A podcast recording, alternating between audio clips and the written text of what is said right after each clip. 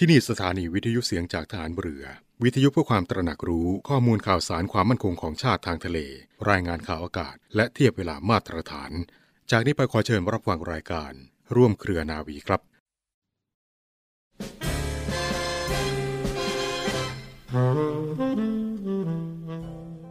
ในการปฏิบัติราชการนั้นขอให้ทำหน้าที่เพื่อหน้าที่ อย่านึกถึงบำเหน็จรางวัลหรือผลประโยชน์ให้มาก ขอให้ถือว่าการทำหน้าที่ได้สมบูรณ์ เป็นทั้งรางวัลและประโยชน์อย่างประเสริฐ จะทำให้บ้านเมืองไทยของเราอยู่เย็นเป็นสุขและมั่นคง พระบรมราโชวาทของพระบาทสมเด็จพระบรมชนากาธิเบศรมหาภูมิพลอดุลยเดชมหาราช บรมนาถบพิตร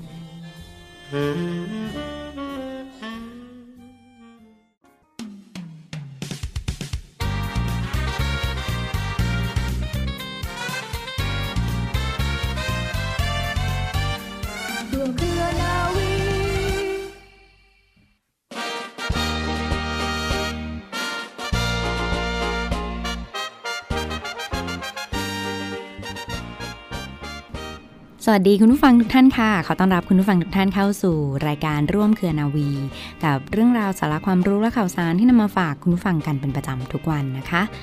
วันนี้อยู่ด้วยกันเช่นเคยนะคะ กับดิฉันเรือโทหญิงปณิสราเกิดผู้ค่ะ เรื่องเล่าชาวเรือในวันนี้ค่ะ ทางรายการมีเรื่องราวที่น่าสนใจเกี่ยวกับ 9 วิธีอนุรักษ์ทรัพยากรธรรมชาติ และสิ่งแวดล้อมอย่างง่าย ที่ใครๆก็สามารถทำได้มาฝากคุณผู้ฟังกันค่ะ การอนุรักษ์ทรัพยากรธรรมชาตินั้น คือการใช้ทรัพยากรอย่างมีประสิทธิภาพและได้ประโยชน์สูงสุด ในขณะเดียวกันก็เพื่อก่อให้เกิดมลพิษน้อยที่สุดอีกด้วย เพื่อให้มีทรัพยากรธรรมชาติใช้อย่างยั่งยืนต่อไปในอนาคต เราทุกคนนะคะก็สามารถที่จะริเริ่มในการช่วยอนุรักษ์ได้โดยการตระหนักถึงปัญหาซึ่งเป็นจุดเริ่มต้นของการเปลี่ยนแปลง ช่วยกันกระจายให้ผู้คนรับรู้เกี่ยวกับปัญหาในวงกว้าง ด้วยการใช้สื่อต่างๆ ทั้งช่องทางออนไลน์และออฟไลน์ค่ะ การสร้างรากฐานจิตสำนึกในด้านของสิ่งแวดล้อมที่มั่นคง ด้วยการให้ข้อมูลความรู้ที่ถูกต้องแก่ผู้คนทั้งเยาวชนและประชาชนทั่วไป ทั้งในสถานศึกษาอย่างโรงเรียน มหาวิทยาลัยรวมไปถึงระบบเรียนรู้อื่นๆ นอกห้องเรียนนะคะ ส่งเสริมให้ผู้คนนั้นมีส่วนร่วมในการพัฒนาสิ่งแวดล้อมในชุมชนที่ตัวเองอาศัยอยู่ สนับสนุนโครงการงานวิจัย หรือการพัฒนาเทคโนโลยีที่เกี่ยวข้องกับงานในด้านสิ่งแวดล้อมต่างๆ เพื่อให้เกิดการผลักดันต่อยอดนำไปสู่การใช้จริงสำหรับวิธีการง่าย ๆนะคะ ที่เราจะสามารถเริ่มทำได้ทุกวันนะคะ ก็อย่างเช่น การประหยัดการใช้สิ่งต่างๆ ในบ้านค่ะ วิธีนี้ถือเป็นวิธีที่ง่ายที่สุดสำหรับทุกคนทั้งในครัวเรือน หรือในระดับองค์กรนะคะ เราสามารถที่จะลดใช้หรือประหยัดการใช้ทรัพยากรธรรมชาติ โดยการใช้เท่าที่จำเป็น ใช้อย่างคุ้มค่า และกำจัดการใช้ที่ไม่จำเป็น หรือมีแนวโน้มที่จะสูญเปล่า แม้จะดูเป็นเรื่องที่เล็กน้อย แต่เมื่อร่วมมือกันคนละนิดคนละหน่อยก็สามารถ ที่จะช่วยลดการใช้ทรัพยากรได้จำนวนมหาศาลค่ะตัวอย่างนะคะก็อย่างเช่นการลดใช้น้ำค่ะ เปิดใช้น้ำเท่าที่จำเป็นหรือว่าปิดก๊อกน้ำเมื่อไม่ใช้ ลดการใช้ไฟฟ้าด้วยการปรับอุณหภูมิแอร์ให้เหมาะสมนะคะ เลือกใช้หลอดไฟที่ประหยัดพลังงาน ลดใช้จานพลาสติกค่ะ หรือว่าใช้แค่ครั้งเดียวนะคะ ลดใช้แก้วกระดาษหรือกล่องโฟมเป็นต้นค่ะ 2. นะคะใช้ซ้ำสำหรับสิ่งของที่สามารถใช้ได้คือการ reuse ค่ะ การนำสิ่งของที่ยังใช้ได้กลับมาใช้ซ้ำซึ่งวิธีนี้จะช่วยลดปริมาณขยะได้เป็นจำนวนมากนะคะ สิ่งของบางอย่างสามารถนำกลับมาใช้ใหม่ได้มากกว่า 1 ครั้ง นอกจากนี้ก่อนที่จะตัดสินใจซื้อสินค้าใหม่ เราควรที่จะพิจารณาก่อนว่าของเก่าที่มีอยู่นั้นสามารถนำกลับมาใช้ได้อีกครั้งหรือไม่ และหลีกเลี่ยงผลิตภัณฑ์ที่ใช้ครั้งเดียวแล้วทิ้ง ตัวอย่างเช่นการใช้ถุงพลาสติกซ้ำ เขียนซ้ำกระดาษหน้าเดียวนำกล่องบรรจุภัณฑ์มาใส่ของหรือดัดแปลงใหม่เป็นต้นค่ะ 3. นะคะการรีไซเคิลวัสดุต่างๆ ให้เกิดประโยชน์สูงสุดค่ะ การรีไซเคิลคือการนำกลับมาใช้ใหม่เช่นกัน คือการที่นำสิ่งของที่ไม่สามารถใช้ได้แล้ว มาผ่านกระบวนการแปรรูปจนเกิดเป็นสิ่งใหม่ อย่างไรก็ตามนะคะ วิธีนี้จำเป็นที่จะต้องใช้พลังงานในการแปรรูป ดังนั้นจึงจะต้องเอามาใช้เป็นขั้นตอนสุดท้าย พวกเราเนี่ยช่วยกันในการรีไซเคิลได้โดยการแยกขยะให้ถูกวิธีค่ะ ตัวอย่างเช่นการนำกระดาษที่ใช้แล้วนะคะมาผ่านกระบวนการรีไซเคิลเพื่อเป็นกระดาษแข็ง ขวดแก้ว แล้วก็พลาสติกก็เช่นกันค่ะ 4. ซ่อมแซมสิ่งที่ชำรุดเสียหายถ้าไม่เสียอย่าเพิ่งทิ้งค่ะ สิ่งของบางอย่างเมื่อเกิดการชำรุดหากได้รับการซ่อมแซมเพียงเล็กน้อยก็สามารถที่จะนำกลับมาใช้ได้อีกนะคะคุณฟัง แถมอายุการใช้งานก็จะเพิ่มขึ้นด้วยค่ะ ซึ่งสามารถลดได้ทั้งค่าใช้จ่ายและการใช้ทรัพยากรธรรมชาติ 5. ค่ะทดแทนวัสดุที่เป็นมลพิษด้วยของจากธรรมชาติ สิ่งของบางอย่างนะคะ สร้างมลภาวะให้กับสิ่งแวดล้อม หรือทำให้เกิดการสิ้นเปลือง ซึ่งเราสามารถใช้สิ่งของชนิดอื่นๆมาทดแทนได้ค่ะ อย่างเช่น การปลูกต้นไม้ ก็เป็นการทดแทนทรัพยากรที่ถูกใช้ไปอีกวิธีหนึ่ง เช่นกัน หรือว่าการใช้ถุงผ้าแทนถุงกระดาษ การเตรียมแก้วน้ำของตัวเอง แทนที่จะใช้ขวดพลาสติก ที่ใช้ได้แค่ครั้งเดียวแล้วทิ้งก็เช่นกันค่ะ 6. ป้องกันไม่ให้ทรัพยากรธรรมชาตินั้นถูกทำลายค่ะ ขั้นตอนนี้ก็คือการดูแลไม่ให้ทรัพยากรธรรมชาติและสิ่งแวดล้อม ถูกทำลายไปรวมไปถึงการควบคุมและป้องกันของเสีย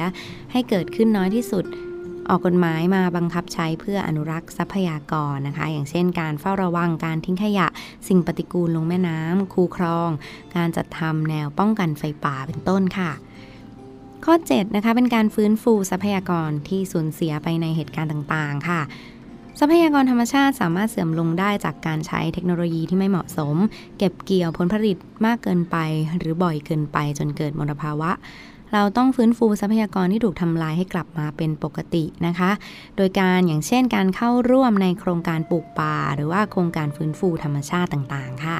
8. นะคะการเลือกใช้พลังงานและเทคโนโลยีที่ดีต่อโลกค่ะ การพัฒนาเทคโนโลยีหรือนวัตกรรม เพื่อแก้ไขปัญหาสิ่งแวดล้อม เป็นอีกทางหนึ่งที่ดีมากๆค่ะ หลาย ๆ เทคโนโลยีในปัจจุบันสามารถประหยัดการใช้พลังงานได้ อย่างเช่น หลอดไฟ LED ประหยัดพลังงาน โซลาเซลล์บ้านประหยัดพลังงาน การควบคุมการเปิดปิดไฟฟ้าผ่านสมาร์ทโฟน เป็นต้นค่ะและข้อสุดท้ายนะคะ คุณผู้ฟังข้อ 9 ค่ะ การศึกษาต่อยอดในเรื่องของสิ่งแวดล้อม และทรัพยากรธรรมชาติค่ะ ปัจจุบันนะคะโลกเรานั้นมีเทคโนโลยีและงานวิจัยที่เกี่ยวข้องกับทรัพยากรธรรมชาติมากมาย ข้อมูลบางอย่างอาจเก่าเกินไป หรือไม่ได้การอัปเดตนะคะวิธีการอนุรักษ์ทรัพยากรธรรมชาติและสิ่งแวดล้อมอย่างสุดท้ายและสำคัญที่สุดเลย ก็คือการศึกษาโดยเฉพาะทรัพยากรรอบตัวเราค่ะ เมื่อเข้าใจการดำเนินงาน ความเป็นไป และวิธีการในการจัดการแล้วเนี่ย ก็จะยิ่งทำให้เราตระหนักและสามารถปรับเปลี่ยนตัวเอง เพื่อเข้าสู่หนทางแห่งการอนุรักษ์ทรัพยากรธรรมชาติได้ดีขึ้นด้วยค่ะคุณผู้ฟังฟ้ายังรอเราอยู่ภูเขายังไม่หลับ สายน้ำยังไหลกลับ ลมหวนมาชวนใจ กลับมาเยือน แดนของเราเพื่อนเก่าเราทุกราย มือโบกใจทักทาย ชวนเจ้ามาร้อง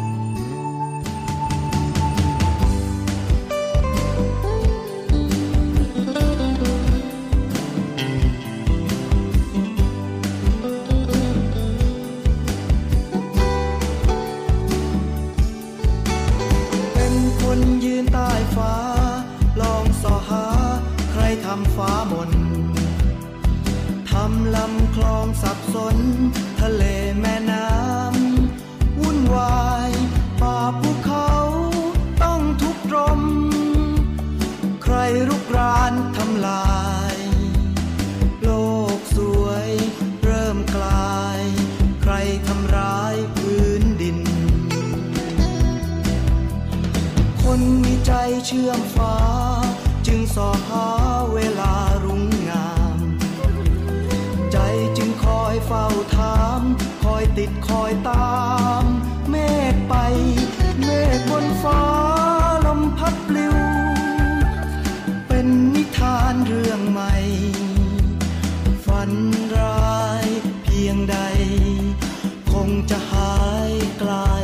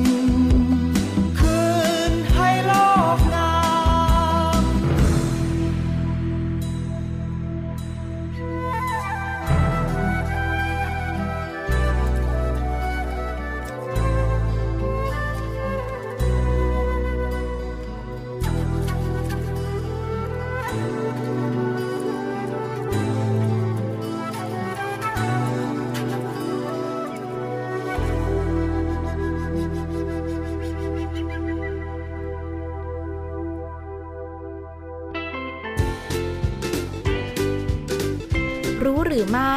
เปลี่ยนสิบพฤติกรรมเคยชิน เพื่อสุขภาพที่ดีในอนาคตค่ะ คนเรานะคะมักมีพฤติกรรมบางอย่างที่ทำจนติดเป็นนิสัย ซึ่งพฤติกรรมเหล่านั้นส่งผลกระทบต่อสุขภาพและการใช้ชีวิตของคุณโดยไม่รู้ตัวค่ะ ดังนั้นนะคะ หากไม่อยากเกิดผลเสียในระยะยาว การรู้เท่าทัน และปรับพฤติกรรมที่เคยชิน คือสิ่งที่สำคัญและควรใส่ใจ เริ่มเปลี่ยนตั้งแต่วันนี้เพื่อสุขภาพที่ดีในอนาคตค่ะ ข้อที่ 1 ตามใจปาก ไม่หิวก็กิน พฤติกรรมกินตามใจปากนะคะทำให้สุขภาพเสียโดยไม่รู้ตัว เป็นที่มาของโรคร้ายต่างๆ ทางที่ดีควรกินอาหารให้เป็นเวลา และกินให้ครบ 5 หมู่ แต่ถ้าติดตามใจปากแล้วอยากเลิกทำได้ด้วยการไม่กินขนมระหว่างมื้อ หยุดกินเมื่อเริ่มรู้สึกอิ่ม ถือคติ กินไม่หมดก็ไม่เป็นไรค่ะ ข้อที่ 2 ติดซีรีส์ดูทีวีทั้งวัน ผลวิจัยนะคะบอกว่าการดูทีวีมากกว่า 2 ชั่วโมงต่อวัน เพิ่มโอกาสการเป็นโรคเบาหวานได้ เพราะการดูทีวีหรือซีรีส์ยาวๆ มักจะมาพร้อมกับของกิน หรือเครื่องดื่มที่อุดมไปด้วยแป้งและน้ำตาลค่ะทำให้เสี่ยงต่อการเกิดโรคเบาหวาน ไม่เพียงเท่านั้นนะคะ ยังส่งผลให้เกิดปัญหาสายตา และอาการออฟฟิศซินโดมได้ หากว่านั่งไม่ถูกท่าทางที่ดีควรแบ่งช่วงเวลาการดูทีวีตามสูตร 2 ต่อ 30 คือดูทีวี 2 ชั่วโมง แล้วไปออกกำลังกาย 30 นาทีทำแบบนี้จะทำให้ได้ออกกำลังกายไปในตัว แล้วระหว่าง 2 ชั่วโมงที่ดูทีวีห้ามกินเด็ดขาดทำได้แค่ดื่มน้ำเปล่าเท่านั้นนะคะ ข้อที่ 3 พฤติกรรมไม่กินอาหารเช้า เพราะอาหารเช้านะคะ คือพลังงานสำคัญ หากพลาดมื้อเช้าทั้งวันจะรู้สึกไร้เรี่ยวแรง ทั้งยังทำให้เกิดโรคอัลไซเมอร์ได้อีกด้วย การปรับเรื่องอาหารเช้าทำได้ไม่ยากค่ะ ใครตื่นไม่ทันก็นอนให้เร็วและตื่นเช้าขึ้น หรือหากไม่สะดวกกินเป็นมื้อๆ ควรมีนม โยเกิร์ต และธัญพืช รอติดบ้านไว้ เป็นมื้อเช้าอย่างง่าย ก็เป็นอีกหนึ่งวิธีที่ทำได้ค่ะ ข้อที่ 4 วิตกกังวล ชอบแบกโลกทั้งใบ ความกังวล ความคิดมาก แม้จะไม่ใช่ความเครียด ก็ส่งผลเสียต่อร่างกายได้ ไม่ต่างจากเวลาที่เราเครียดจัดค่ะ เพราะร่างกายนะคะ จะหลั่งฮอร์โมนความเครียดออกมาทำให้ความดันสูงขึ้น น้ำตาลพุ่ง ลดความสามารถเผาผลาญพลังงาน ซึ่งแรก ๆ อาจทำให้เกิดโรคอ้วน แต่นานๆไปอาจร้ายแรงถึงขั้นเส้นเลือดในสมองแตกได้ค่ะ ดังนั้นนะคะ ควรเรียนรู้ที่จะปล่อยวาง ทำความเข้าใจกับความเป็นไปได้ของสิ่งต่างๆ ระบายความกังวลออกมาด้วยการออกกำลังกาย และทำกิจกรรมที่ชอบเพื่อลดความกังวลค่ะ ข้อที่ 5 พฤติกรรมการกัดเล็บ การกัดเล็บนะคะ เป็นอาการอย่างหนึ่งของคนที่ขาดความมั่นใจในตัวเอง เครียด คิดมาก ใครมีพฤติกรรมแบบนี้รีบปรับเปลี่ยนด่วนค่ะ ข้อที่ 6 งานเผานาทีสุดท้าย ใครชอบดองงานจนถึงนาทีสุดท้าย คือการทำร้ายตัวเองค่ะ ก่อให้เกิดพฤติกรรมที่นำไปสู่โรคต่างๆได้ ทั้งนี้ลองเมเนจการใช้ชีวิตใหม่ จัดการเวลาไม่ว่าจะเรื่องงานหรือกิจวัตรประจำวัน เพื่อสุขภาพที่ดีห่างไกลจากโลกนะคะ ข้อที่ 7 นอนทั้งวันไม่ทำอะไรเลย เพราะมนุษย์ไม่ได้อยู่กับที่ตลอดเวลา หรือเคลื่อนไหวเพียงแค่วันละนิดวันละหน่อย การได้ขยับตัวทำกิจกรรมต่างๆ ในระหว่างวัน เป็นการช่วยให้ร่างกายได้ขยับได้ออกกำลังกาย รับรองว่าดีกว่าการนอนเฉยๆแน่นอนค่ะ ข้อที่ 8 ติดโซเชียล อาการติดโซเชียลนะคะ ส่งผลให้เกิดสังคมก้มหน้าที่มาพร้อมกับปัญหาสายตาและปฏิสัมพันธ์รอบข้างค่ะ เปลี่ยนพฤติกรรมการติดจอมาสนใจสิ่งรอบข้าง รับรองค่ะว่าดีกว่าเยอะ ข้อที่ 9 กินไปทำงานไปหลายคนนะคะ ติดนิสัยกินข้าวไปด้วยทำงานไปด้วย ซึ่งเป็นเรื่องที่ไม่ถูกต้องแถมยังทำร้ายร่างกายโดยไม่รู้ตัวอีกด้วย ลองเปลี่ยนมากินข้าวอย่างตั้งใจ โดยปราศจากสิ่งรบกวน การทำแบบนี้จะทำให้คุณอิ่มท้องได้นานมากกว่าการกินไปทำงานไปถึง 30 นาทีค่ะ ข้อที่ 10 โมโหง่ายกับทุกเรื่องรู้กันหรือไม่ว่าในเวลาที่รู้สึกโมโห ร่างกายจะปล่อยฮอร์โมน และกระตุ้นความต้องการน้ำตาลออกมาค่ะ พฤติกรรมนี้นะคะทำให้เกิดความเสี่ยงโรคต่างๆ มากมาย ฉะนั้นแล้วหากิจกรรมที่ทำให้เรารู้สึกสบายใจขึ้น ก็จะเป็นการช่วยปรับอารมณ์ได้ดีขึ้นค่ะ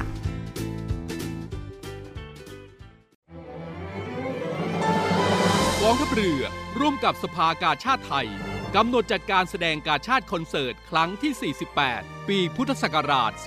2565 90พรรษา สมเด็จพระบรมราชชนนี พันปีหลวง ราชนาวี ถวายพระพรชัยมงคล ในวันที่ 1 และวันที่ 2 สิงหาคม 2565 ณ ศูนย์วัฒนธรรมแห่งประเทศไทย ร่วมสมทบทุนโดยเสด็จพระราชกุศลบำรุงสภากาชาติไทย โดยโอนเงินผ่านบัญชี ธนาคารทหารไทย ธนาชาติ บัญชีเลขที่ 115ขีด1ขีด07533ขีด8โดยผู้บริจาคสามารถนำใบเสร็จรับเงินไปลดหย่อนภาษีได้สอบถามรายละเอียดเพิ่มเติมได้ที่ กรมการเงินทหารเรือ โทร 02475 5683 เราช่วยกาชาติ กาชาติช่วยเรา รวมใจพักรักชาติราชศรัทธาต่อเนื่องกันในช่วงนี้กับอีกหนึ่งข่าวสารกิจกรรมดีๆ มาฝากประชาสัมพันธ์กันฟังคะท่านใดที่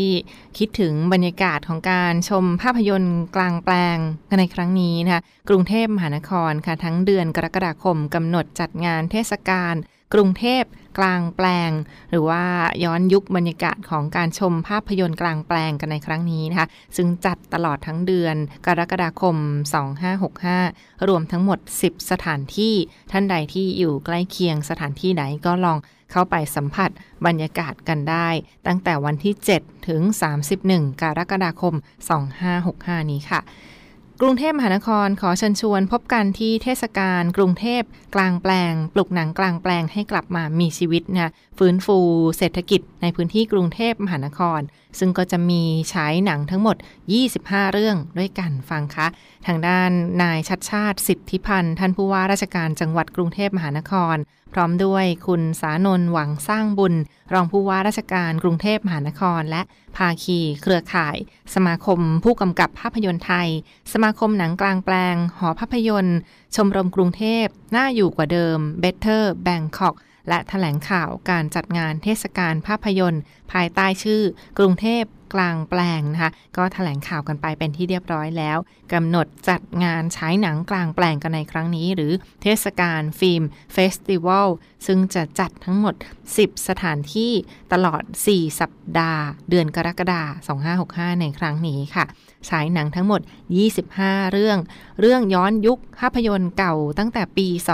2502 เรื่อยมาจนถึงปัจจุบันนะคะ เลือกแต่ละเรื่องให้มีความเหมาะสมแล้วก็พื้นที่ถ่ายทำในครั้งนั้น ฟื้นฟูบรรยากาศย้อนยุคความเป็นครอบครัวในยุคสมัยก่อนแล้วก็ฟื้นฟูความคึกคักให้กับเมืองกรุงเทพมหานครต่อไปนะคะ นอกจากนี้ก็จะมีกิจกรรมอื่นๆ ภายในงานมากมายด้วยเช่นเดียวกันค่ะ ไม่ว่าจะเป็นชมรมคนรักหนังภาพยนตร์ ภาพยนตร์ไทย ภาพยนตร์นานาชาตินะในรูปแบบของหนังกลางแปลง ซึ่งก็จะมีกิจกรรมที่สำคัญ สัปดาห์แรกในครั้งนี้ 7-9 กรกฎาคมนะคะฉายหนังเรื่อง 2499 อันธพาลครองเมือง ไปฉายกันที่ลานคนเมือง เขตพระนครนะคะและเรื่องที่ 2 เรื่องรถไฟฟ้ามาหานะเธอ ฉายที่ True Digital Park เขตพระขนงนั่นเองค่ะ 8 กรกฎาคมฉายหนังเรื่องเวลาในขวดแก้วที่ลานคนเมืองเขตพระนครนะคะ และเรื่อง 36 ที่ True Digital Park เขตพระขนงค่ะ 9 กรกฎาคมฉายหนังเรื่องแพรดำที่ลานคนเมืองเขตพระนคร และเรื่องแม่นาคพระขนงที่ True Digital Park ค่ะ สัปดาห์ถัดไปนะ 14 ถึง 16 กรกฎาคมค่ะ ก็เป็นฉายภาพยนตร์เรื่องวันแรกเป็น 14 กรกฎาคมนะฉายเรื่อง RRR ที่ศูนย์เยาวชนคลองเตย เขตคลองเตยนะคะ และเรื่อง Four Kings ที่สวนรถไฟ เขตจตุจักรค่ะ 15 กรกฎาคมฉายเรื่องมนต์รักทรานซิสเตอร์นะคะที่ศูนย์เยาวชนคลองเตย เช่นเดียวกันและ เรื่อง Portrait of a Lady on Fire ที่สวนรถไฟเขตจตุจักรค่ะ 16 กรกฎาคมฉายหนังเรื่องบุญชูน่ารักที่ศูนย์เยาวชนเขตคลองเตยนะคะ และเรื่องวันสุดท้ายก่อนบายเธอที่สวนรถไฟเขตจตุจักรค่ะสัปดาห์ที่ 3 21 ถึง 23 กรกฎาคมนะคะฉายหนังเรื่องหมานครที่สวนเบญจกิติ เขตคลองเตยนะใน 21 กรกฎาคม และเรื่อง Fast and Furious ที่ตลาดบางแค เขตบางแคค่ะ 22 กรกฎาคมฉายเรื่องอัธนการที่สวนเบญจกิติ เขตคลองเตยนะคะและเรื่องชัตเตอร์กดติดวิญญาณที่เขตบางแคตลาดบางแคค่ะและ 23 กรกฎาคม เรื่อง Wheel of Fortune and Fantasy นะที่ตลาดบางแคเช่นเดียวกัน ปิดท้ายในสัปดาห์สุดท้ายคุณฟังค่ะก็จะฉายหนังเรื่อง 28 กรกฎาคม เรื่องรักแห่งสยามนะคะที่สยามบ็อกซ์หรือว่าสยามสแควร์กรุงเทพ และเรื่องคู่กรรมที่สวน 60พรรษา เขตลาดกระบังค่ะ 29 กรกฎาคม เรื่อง Season Change นะคะและ และเรื่องพี่นาคที่สวน 60พรรษา สมเด็จพระนางเจ้าพระบรมราชินีนาถค่ะ 30 กรกฎาคมนะก็เป็นเรื่องสยามสแควร์ที่สยามสแควร์และอีกหนึ่งเรื่องที่เรื่องมือปืนนะที่สวน 60พรรษา เขตลาดกระบัง และปิดท้ายในวันที่ 31 กรกฎาคมก็ฉายเรื่อง School Town Kingแลบทะลุฟ้าราชาไม่หยุดฝัน และอีกหนึ่งเรื่อง One of the Road วันสุดท้ายก่อนบ่ายเธอนะที่สุขุมวิท 31 เขตวัฒนานะคะขอเชิญชวนมาสัมผัสบรรยากาศหนังกลางแปลงในกรุงเทพมหานครกันได้ในครั้งนี้ค่ะ ท่านใดที่อยู่ใกล้เคียงพื้นที่ไหนก็ลองไปสัมผัสบรรยากาศย้อนยุคกันได้คึกคักกันในครั้งนี้รับชมบรรยากาศและเชิญชวน ครอบครัวคนที่เรารักไปร่วมบรรยากาศกันได้กับเทศกาลหนังกลางแปลงตลอดทั้งเดือนกรกฎาคม 2565 จากสำนักข่าวประชาสัมพันธ์กรุงเทพมหานครค่ะ และทั้งหมดคือเรื่องราวข่าวสารที่มาฝากทุกท่านกันในช่วงนี้นะติดตามรับฟังย้อนหลังกันได้เช่นเดียวกันที่ช่องทางของ Facebook Fanpage หรือช่องทางของแอปพลิเคชันเสียงจากฐานเรือพอดแคสต์และ Spotify วันนี้เวลาหมดหมดเวลาลงแล้ว ลาทุกท่านกันไปก่อน สวัสดีค่ะ